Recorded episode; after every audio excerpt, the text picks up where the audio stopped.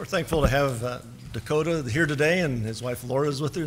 And uh, I kind of have to snicker a little bit when I think about them because um, some of you remember Jim Wojcik was here, and then they, they worked with him. And Jim and I used to teach Sunday school together, and so we got to know each other a little bit. And he would tell me about this guy that was working in the ministry there and how he was trying to get these two together, but it didn't seem like it was happening. Well, um, then I was talking to Dakota and Laura one time at a scripture memory open house, and they said, Well, yeah, it was happening. We just didn't want him to know about it. and, and, so they got together. Their uh, husband and wife have been for several years now, and, uh, and we're thankful for their ministry there at Scripture Memory, and we look forward to what Dakota has for us today.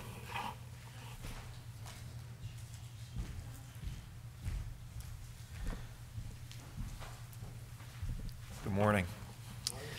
It's good to be back here at Terrell Bible Church. It's always good when they invite you to come back.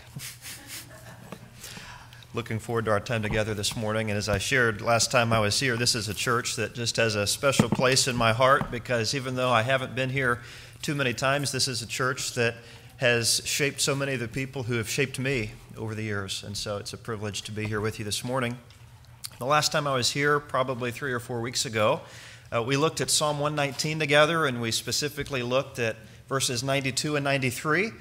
And we just considered together what does it mean to delight in God's Word?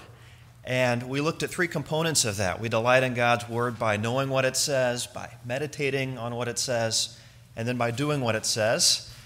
And then this morning, uh, I wanted to share with you one of the passages that I've been delighting in lately, just as it's been on my heart, really over the last one or two years, I've spent a whole lot of time in 1 Peter. And so I was uh, thankful for the opportunity to come back and share that with you this morning. And the title of our message this morning is In This You Rejoice. In this you rejoice. And if you got one of the bulletins when you came in this morning, you'll see on the back there's an outline of this message with some blanks that you can fill in as we go along. And you'll see what those blanks are uh, on the slides from time to time. But why don't we start by looking together at 1 Peter chapter 1, verses 1 through 12. And I'll be reading in the ESV. Peter, an apostle of Jesus Christ, to those who are elect exiles of the dispersion in Pontus, Galatia, Cappadocia, Asia, and Bithynia, according to the foreknowledge of God the Father and the sanctification of the Spirit for obedience to Jesus Christ and for sprinkling with his blood, may grace and peace be multiplied to you. Blessed be the God and Father of our Lord Jesus Christ. According to his great mercy, he has caused us to be born again to a living hope through the resurrection of Jesus Christ from the dead, to an inheritance that is imperishable, undefiled, and unfading, kept in heaven for you who by God's power are being guarded through faith for a salvation ready to be revealed in the last time. In this you rejoice. Though now, for a little while, if necessary, you have been grieved by various trials, so that the tested genuineness of your faith, more precious than gold that perishes, though it is tested by fire, may be found to result in praise and glory and honor at the revelation of Jesus Christ. Though you have not seen him, you love him. Though you do not now see him, you believe in him and rejoice with joy that is inexpressible and filled with glory, obtaining the outcome of your faith, the salvation of your souls. Concerning this salvation, the prophets who prophesied about the grace that was to be yours searched and inquired carefully inquiring what person or time the Spirit of Christ in them was indicating when he predicted the sufferings of Christ and the subsequent glories. It was revealed to them that they were serving not themselves, but you, in the things that have now been announced to you through those who preach the good news to you by the Holy Spirit sent from heaven, things into which angels long to look. And we'll stop reading there and let's pray together.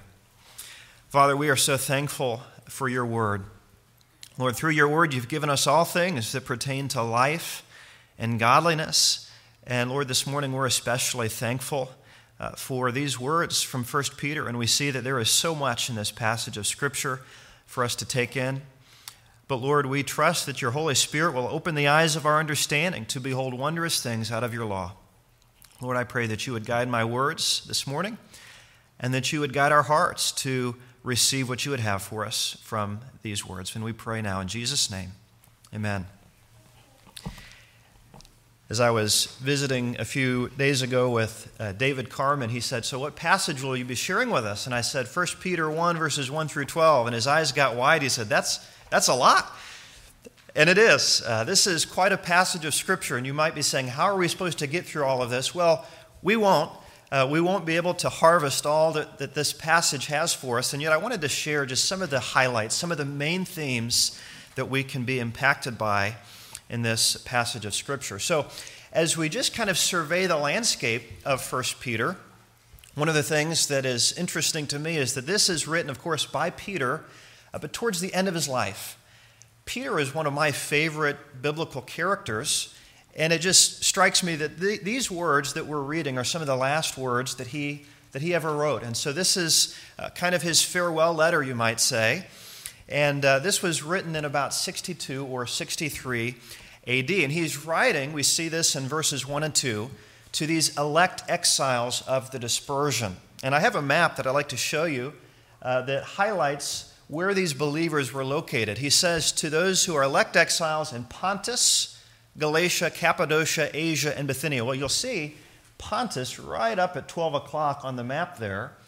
And then we just go clockwise. So the deliverer, the, the courier of this letter, would start in Pontus and then continue to Galatia and then Cappadocia before passing back through Galatia to Asia and then finally uh, ending up there in Bithynia. And so this was a letter that was intended to be uh, distributed among these various churches in modern day Turkey. And Peter is writing in response to the fact that the believers in this area were facing increased persecution for their faith. And we see that is uh, something he highlights very early on in the letter. He's writing uh, in response to the fact that they're suffering as believers. And so I started to dig into that type of persecution and ask myself, well, what, what were they suffering? Was this some sort of state sponsored persecution? And most of the commentaries said no, they, they weren't being persecuted by the government, but it was increasingly difficult to live the Christian life in this part of the world. One um, theologian, Howard Marshall, said it this way What Christians had to fear was more in the nature of social ostracism, unfriendly acts by neighbors, pressure on Christian wives from pagan husbands, masters taking it out on Christian slaves, and other actions of that kind. It was sufficient, in any case, to make life uncomfortable. And it was known that Christians elsewhere had suffered imprisonment and even death for their faith. This is noteworthy because when I read these words, it occurs to me that Peter's audience and the American church have a lot in common, don't we? It's not illegal to be a Christian. We can serve the Lord freely and gather like this, and yet we live in a culture that is increasingly hostile to our faith. We live in a world where the costs of following Jesus are getting higher every day. And uh, we, we see that in other parts of the world, those costs are even greater. Notice the last part of this quote. These believers realized that in other parts of the world, believers were suffering in the form of, of uh, being put to death in some cases, and we see that as well. We live in a country where following Jesus is increasingly costly, and we see that our brothers and sisters in other parts of the world have it even worse. And so I think this is important for us to recognize because as we get into 1 Peter, this letter is really addressed to us in a pretty unique way because we have that same common denominator with Peter's original audience. We live in a world, in a country, in a culture where following Jesus is costly. It's also noteworthy, I think, that Peter is writing primarily to a Gentile audience. He's writing to these elect exiles. That's a term that you encounter throughout this book of 1 Peter. They are exiles, pilgrims, strangers in the land. And I love this quote. Someone says, Believers are exiles not because they are displaced from their homeland, but believers are exiles because they suffer for their faith in a world that finds their faith off putting, and strange. That's why he's calling them exiles, because they are following Jesus, and doing so puts them at odds uh, with the world around them. They live in a world that does not understand the life that they're living, the God that they're following, and the gospel that they have believed. Now, I want, I want to take a moment and just highlight the fact, once again, that Peter was writing to Gentiles, because that'll be very important here in a few minutes as we get deeper into the passage. And what strikes me is that throughout the letter, Peter uses some stunning language when you consider that this was a Gentile audience. If you have your Bible still open, turn the page to chapter 2. 1 Peter chapter 2, and let's read verses 9 and 10. Peter says, You are a chosen race, a royal priesthood, a holy nation, a people for his own possession, that you may proclaim the excellencies of him who called you out of darkness into his marvelous light. Once you were not a people, but now you are God's people.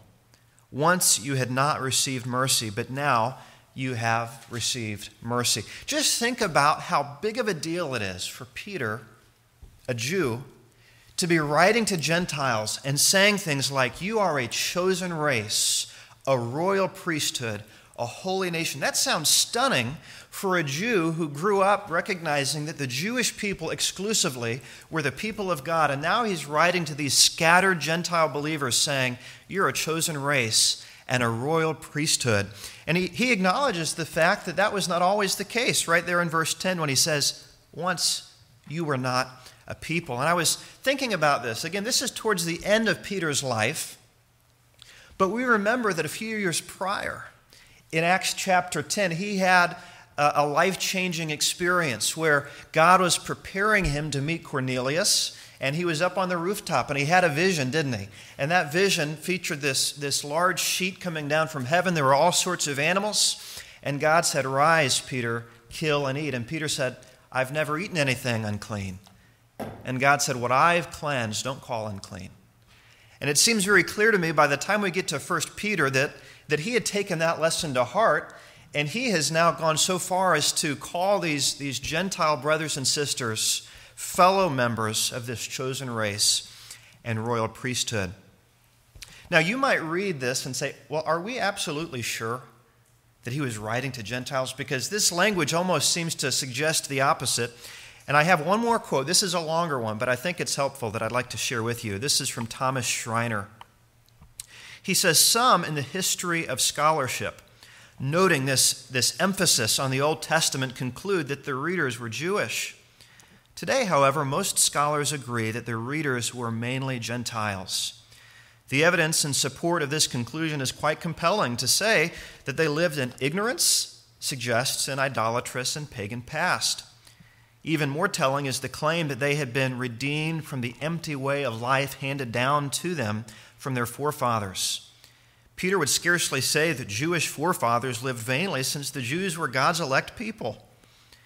The Gentile origin of the readers seems clear from chapter 4, verses 3 through 4. For you have spent enough time in the past doing what pagans choose to do, living in debauchery, lust, drunkenness, orgies, carousing, and detestable idolatry. They think it strange that you do not plunge with them into the same flood of dissipation, and they heap abuse on you. It's difficult to believe that Peter would characterize Jews as indulging in such blatant sins, whereas the vices were typical of the Jewish conception of Gentiles. So again, Peter's writing to Gentiles, and when you take in all five chapters of 1 Peter, that seems very clear, and yet he does not regard them as, as second class believers but he considers them brothers and sisters in the Lord. And so we have a couple things in common with Peter's audience. One, we're facing the same sort of social pressure and persecution that they were facing. And of course, uh, we also are Gentiles. And so we, we also should take a moment and consider Peter is identifying them as fellow members of this chosen race, royal priesthood, holy nation. But hasn't persecution and hardship followed God's people through the ages? And so he's, he's welcoming them into this, into this family of God, and yet he's also responding to the fact that they now participate in that same persecution and peril that has followed God's people through the ages. So that sets the stage uh, for this book of 1 Peter, and I'd like to take a moment now and look at the first few verses. Let's look at verses 3 through 5 together And this is under the heading Saved and Preserved. And let's take a look at those verses again. Blessed be the God and Father of our Lord Jesus Christ. According to his great mercy, he has caused us to be born again to a living hope through the resurrection of Jesus Christ from the dead, to an inheritance that is imperishable, undefiled, and unfading, kept in heaven for you, who by God's power are being guarded through faith for a salvation ready to be revealed in the last time. One of the things that stands out to me just in the first five verses of this chapter is how active God the Father is in these few verses. We see God doing three things specifically. Notice in verse 2, he says, You are elect according to the foreknowledge of God the Father. We talked about that a little bit this morning in Sunday school. I stopped in my study and I focused for a moment on that word foreknowledge. And I thought it was very interesting. It comes from a Greek word that you're probably familiar with, the word prognosis. And that word prognosis is used only one other time in the New Testament, and it's a familiar passage, Acts 2:23, where Peter says, "This Jesus delivered up according to the definite plan and foreknowledge of God, you crucified and killed by the hands of lawless men. So, once again, that word prognosis or foreknowledge. And the reason I'm cross referencing there with Acts 2 is that it gives us some insight into what type of foreknowledge this is. This is not God simply having an awareness of things that will soon transpire. When I check the weather forecast, I gain some insight into what tomorrow's weather is going to be, but I don't have any control over that. Sometimes I wish I did. And yet, this word prognosis makes it clear that God is in control of these events. And so we see the first thing God is doing here is He's electing these believers. He has elected them. They have been chosen in Christ before the foundation of the world, to quote another passage. And so God, it says, has chosen them. They are elect according to God's foreknowledge. And I think that must have been such a comfort to Peter's audience. Think of it this way they're living in a world where they are being singled out for their faith. They're being singled out in a way that is to their detriment in this life, and yet Peter is reminding them that even more than they have been singled out by their neighbors, by their coworkers, by the people around them, they have been singled out by God as the objects of his love and of his redemption. So that's the first thing we see God doing in this passage, calling these believers to himself. And then notice in verse 3, the next thing that God is doing, it says, He has caused us to be born again to a living hope. We understand pretty intuitively that when God has elected them according to his foreknowledge, that's not something that they can take any credit for, right? That happened before they existed. And in the very same way, uh, they don't get to take any credit for the fact that they've been born again because Peter says, God the Father has caused us to be born again to this living hope. That reminds me of John 6, verse 63, where Jesus said, It is the Spirit who gives life, the flesh is no help at all. So he says, You are elect according to the foreknowledge of God the Father. God has caused you to be born again. And then notice the next thing that we see God doing. This is in verse 5. It says, It is by God's power that we are being guarded through faith for a salvation ready to be revealed in the last time. We see God at work in the past in that they were elect according to his foreknowledge. We see God at work in the present in that he has caused them to be born again. And we see God at work ongoingly and in the, into the future when it says, by God's power, they are being guarded through faith for a salvation ready to be revealed in the last time. This echoes the words of Jesus, who said, No one can pluck you out of my Father's hand. It echoes the words of Job, who said, No purpose of God's can be thwarted. It echoes the words of Paul, who said, He who has begun a good work in you will perform it until the day of Jesus Christ. And here Peter is putting that same thing into his own words when he says, By God's power, you're being guarded through faith for a salvation ready to be revealed in the last time. So Peter opens this letter so powerfully, and this is the summary that we see that Peter is reminding them they were chosen in the past, redeemed in the present, and preserved for the future. What an encouragement this must have been. I don't know about you, but I think sometimes we struggle to trust God for the future. We can look back on our lives and see his fingerprints all over it. We, we understand that what Peter's saying is true, that yes, he, he called us to himself. We're elect according to his foreknowledge. We, we see that he's been at work throughout the pages of our lives, and yet somehow and for some reason we might have a little bit of concern about what the next chapter will, will feature. Will God continue to be faithful? And Peter is answering all of those concerns very clearly when he says, You're being guarded through faith for a salvation that's ready to be revealed in the last time. So Peter is acknowledging the fact that these believers are not at home in the world that they find themselves in. They are exiles, they are pilgrims, they are strangers, but they belong to God the Father irrevocably. So that's how Peter opens this letter.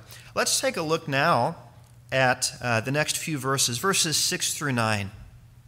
And we'll look at this under the heading Grieved by Various Trials. Can't we all relate to that? Grieved by various trials. And let's read verses 6 through 9 again.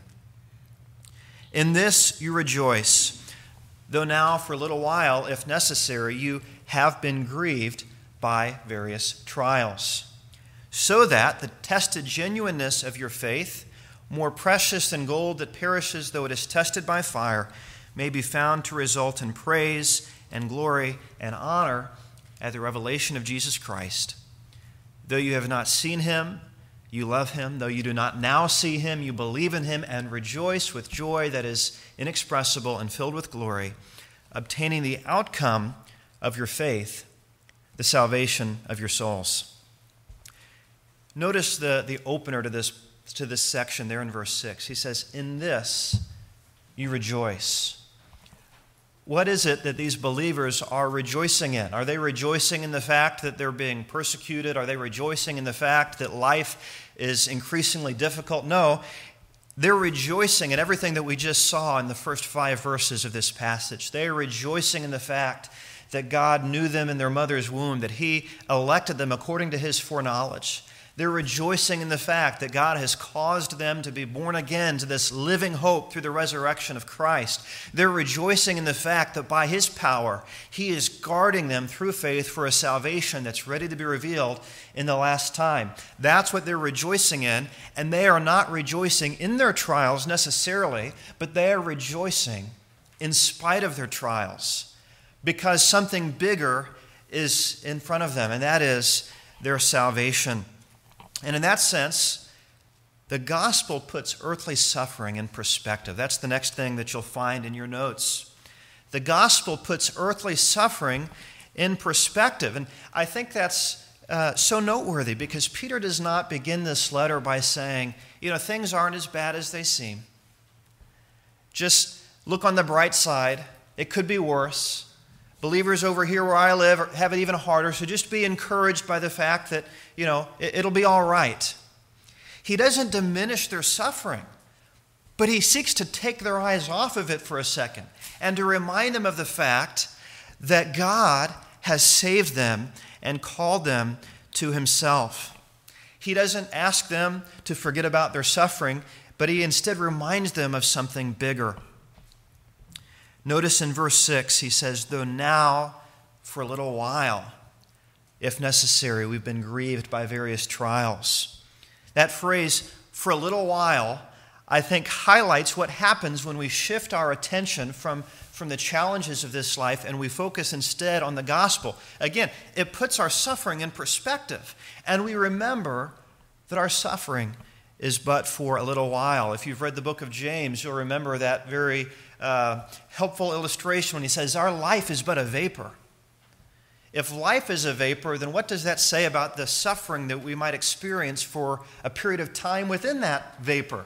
It is only temporary when we zoom out and we look at the big picture of eternity and the gospel that has um, impacted our lives and that has saved us. I don't know about you, but when I read that, that verse, verse 6, it almost sounds like Peter is a little bit flippant about this suffering. He says, You know, uh, if necessary, for a little while, you've been grieved by various trials. It almost sounds like he's downplaying it, but it's not that he's downplaying their suffering, but their suffering is indeed insignificant when you compare it to the gospel. Peter isn't minimizing their trials, but he is magnifying the gospel, which teaches us that when we face trials, we can preach the gospel to ourselves. That's the next thing you'll find in your notes. When facing trials, preach the gospel to yourself. And we see that in 1 Peter. Someone, a friend of mine years ago, gave me that advice. And you know, it has proven very helpful because sometimes when I get down in the mud of life and I'm facing trials of various kinds, I exhaust myself trying to look for a bright side. And sometimes I can't find it. And I'm, and I'm looking for when will this turn around, and I'm not seeing if or when it will. And yet, when I open the Word of God and I, and I read verses like these that remind me of the gospel, when I, when I turn on a gospel sermon and just remind myself of God's eternal plan of redemption, my suffering doesn't go away, but suddenly it's less significant in my mind because I've, I've reminded myself that something bigger is um, on display. So, when facing the, the trials of life, remind yourself of the beauty of the gospel. Peter also reminds them that their trials serve a divine purpose. That's in verse 7. Notice he says, so that the tested genuineness of your faith may be found to result in praise and glory and honor at the revelation of Jesus Christ. So he's asking them to to look up and see the beauty of the gospel. But he says, even, even when you do that, you can take heart in knowing that God is using that suffering to accomplish his divine purposes. What is that divine purpose? It's that our faith would be refined. Trials refine our faith and glorify God.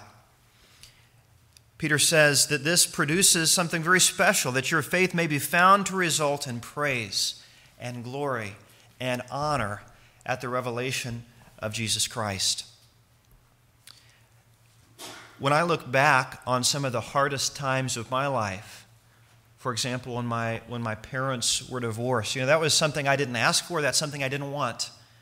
And it was hard.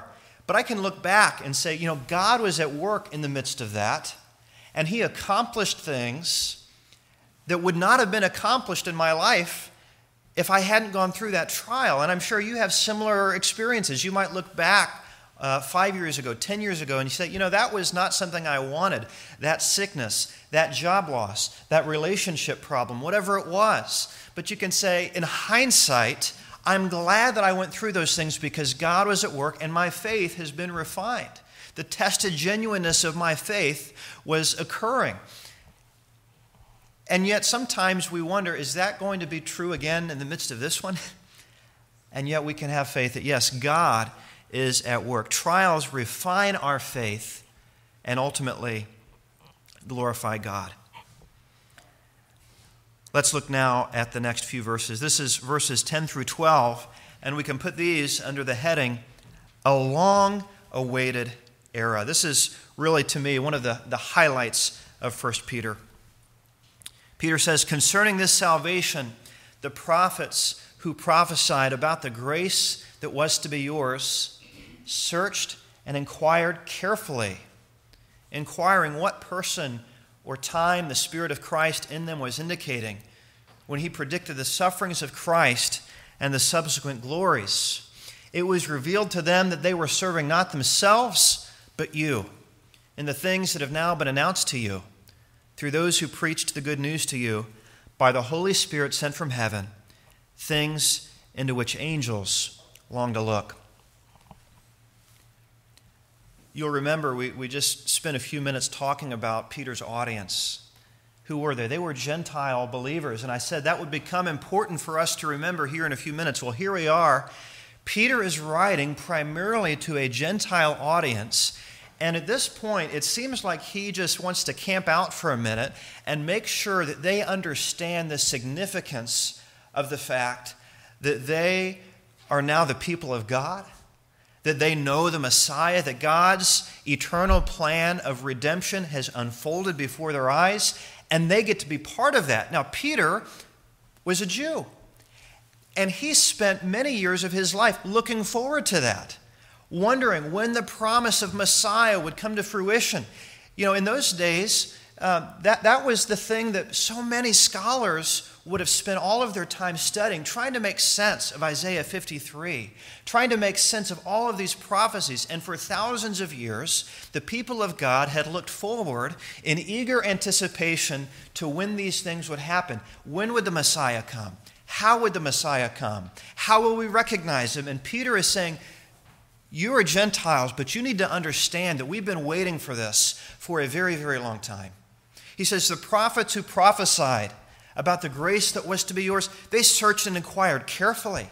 This is something that they were excited and looking forward to, and it's yours. An illustration that I'll share with you is that every morning when I get in my car and drive to work, I have the privilege, the challenge, the trial of my faith, which is driving on 635. And I'm sure you've experienced that. And especially if you have have made your way over towards Garland, you'll see that they are doing all sorts of construction. And I remember about two or three years ago, they started that project, and I was still new enough to Texas that I didn't realize how long this was going to take. I thought, surely this will be a six month ordeal, and then they'll open it back up and we'll be all set. And then around that time, Laura said, I'm reading online, this is like a four or five year thing. And my heart sank, and I'm starting to think, Will I ever get this time back? All of the time that I'm waiting in traffic while these, these projects are ongoing, will, will I ever make up for that because they've added a lane? I'm not sure that I will.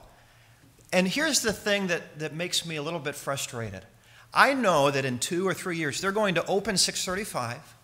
Everything's going to be beautiful. And on that very day, someone is going to move to Texas. And the next day, they're going to get in their car and they're going to drive to work and they'll enjoy all of the benefit of that construction and they'll just think that's how it's always been. And they'll say, Boy, I just got on that 635 uh, highway and it, it went very smoothly. I'm going to say, Don't you realize we've been waiting for this for a long time? And I feel like Peter is, is writing to these believers and he's saying, You guys are driving on a highway that a lot of people died waiting for. You guys are experiencing something that we have looked forward to eagerly for generations. This is something that our scholars wrestled with for a long time, looking ahead in anticipation to the coming of the Messiah. And we want to make sure that you understand this is a big deal. This is a big deal. It's such a big deal. Notice there in verse 12, he says, This is something that angels long to look into. And so, if, if Peter's readers were maybe prone to underestimating the significance of the gospel. I think we should make sure that we are on guard against that as well. What a blessing. We say, hey, we're living in a, in a trying time. This is a, a difficult time to follow Christ in some ways. And yet, what a, what a blessing, what a privilege it is that God has put us at such a time in history when we know the name of Jesus Christ, when we have seen his plan of salvation unfold. Let me invite you as well to take a look at Hebrews 11, verse 13. This is a passage of Scripture that really speaks to what we've just talked about. And of course, this is right in the middle of what we call the Hall of Faith, where, where the author of Hebrews is just walking through these great men and women of God and the faith that they had. And yet, when we get to verse 13, it says this These all died in faith, not having received the things promised, but having seen them and greeted them from afar, and having acknowledged that they were strangers and exiles on the earth. Notice that terminology. Doesn't that sound familiar? The author of Hebrews says these men and women of God who died in faith, they were strangers and exiles on the earth. And that's the very same terminology that we're finding in 1 Peter when he says, You are elect exiles. So you have the blessing of having received the promise that Abraham and that Moses and all of these men of God looked forward to with great anticipation. And yet now you share in their identity as exiles, pilgrims, and strangers on the earth, which leads us to this next statement. Generations of believers died in faith of the promises that we have received. I think we should be thankful for that. The fact that God has allowed us to receive the promise that Abraham never saw. What a blessing. Generations of believers died in faith of the promise we have received. Again, this is a long passage of Scripture. You could spend the next two weeks uh, in these 12 verses, and you would find a whole lot more than we've had time to consider together this morning. And yet, I, I want to zoom out and just ask the question what, what is the, the takeaway? What is the one statement that would really summarize what we're learning from these first 12 verses? And I'd like to put this on the screen. Here's, here's our takeaway. As beneficiaries of God's long awaited plan of redemption, believers have a perennial source of inexpressible joy that cannot be extinguished by the trials of life. And we will face trials, won't we? I, I, think it's very noteworthy that that's really one of the first things that Peter gets to in this letter. He, he doesn't beat around the bush. He introduces himself and he jumps right to the persecution that they're facing. And yet he talks about the joy that they experience in the context of that. They're rejoicing in spite of their trials based on the goodness and love of God that has revealed itself to them in the form of their redemption and salvation. Now, I want to take a moment and just point something out that, I, that I've realized in my own heart. When I face trials, I tend to look for a bright side within the context of this life. Now, Romans 8:28 is one that we often go to, isn't it? It says, "We know that all things work together for good to them that love God, to them who are the called according to his purpose. And that is a beautiful promise that we should hang on to in those trials of life. And yet, I think what that passage is talking about, especially if you look at all of Romans 8, is the same thing that Peter is talking about here, which is that God uh, uses these trials to refine our faith, glorify God in an eternal sense in view of the day of Jesus Christ, the revelation of Jesus Christ. What happens, though, in my life is that I tend to look for an immediate turnaround. If you, you put in an application for a job and you don't get it, it's disappointing, and you might say, Well, I think that maybe God has a better, higher paying job for me around the corner. And that's Romans 8 28. Or when you put an offer in on a house and you're praying that it would be accepted, but it's not. You say, "Well, I'm going to hang on to Romans 8:28. Maybe, just maybe, God has a bigger, nicer house in store for me and I'll get it for even less." Or maybe the silver lining of my car breaking down is that in the near future I'll have an even better car that will work perfectly. And honestly, I don't think that's what Romans 8:28 is leading us to believe. And yet isn't that how we often think if we're honest? We say I'm going through something, but maybe in 2 years or in 3 years, God will will turn these circumstances around and I'll have an even better situation here in this life. But that's not what Peter is suggesting. I don't think that's what Paul is suggesting in Romans 8:28. Peter's readers are not rejoicing because they think that the persecution will soon stop. And it didn't. It actually got much worse. And soon there was state sponsored persecution that they were facing. They're rejoicing because they know, by way of Peter's reminder, that no trial, however severe, can undo what God has done. And the trial of their faith in this life will produce praise and glory and honor, not next week necessarily, but at the revelation of Jesus Christ. Again, I think we have a lot in common uh, with Peter's readers. We find ourselves in a point of history where following Christ is not the popular thing to do. And I don't think that's going to change in the near future. In fact, I think, like Peter's readers, we ought to recognize that the, the temperature may even be turned up in our lifetimes. But the comfort we can take and the hope that we can find in these verses is that nothing can change, jeopardize, or threaten what God has done in saving us. No one can pluck us out of the Father's hand. We were chosen in Christ before the foundation of the world, according to God's foreknowledge. He caused us to be born again, and He's guarding us through faith for a salvation ready to be revealed in the last time. I mentioned Romans 8. There is a passage of Scripture there that really speaks to these things, speaks to the fact that nothing that we face, none of the persecution, none of the hardship can jeopardize what God has done. We're familiar with this passage. It's Romans 8, 35 through 39. And I'd like to invite you to stand. And could we read this together as we conclude our time? Who shall separate us from the love of Christ? Shall tribulation or distress or persecution or famine or nakedness or danger or sword? As it is written, For your sake we are being killed all the day long. We are regarded as sheep to be slaughtered. No, in all these things we are more than conquerors through him who loved us. For I am sure that neither death, nor life, nor angels, nor rulers, nor things present, nor things to come, nor powers, nor height, nor depth, nor anything else in all creation will be able to separate us from the love of God in Christ Jesus our Lord. Let's pray. Father, we are so thankful for this reminder from your word.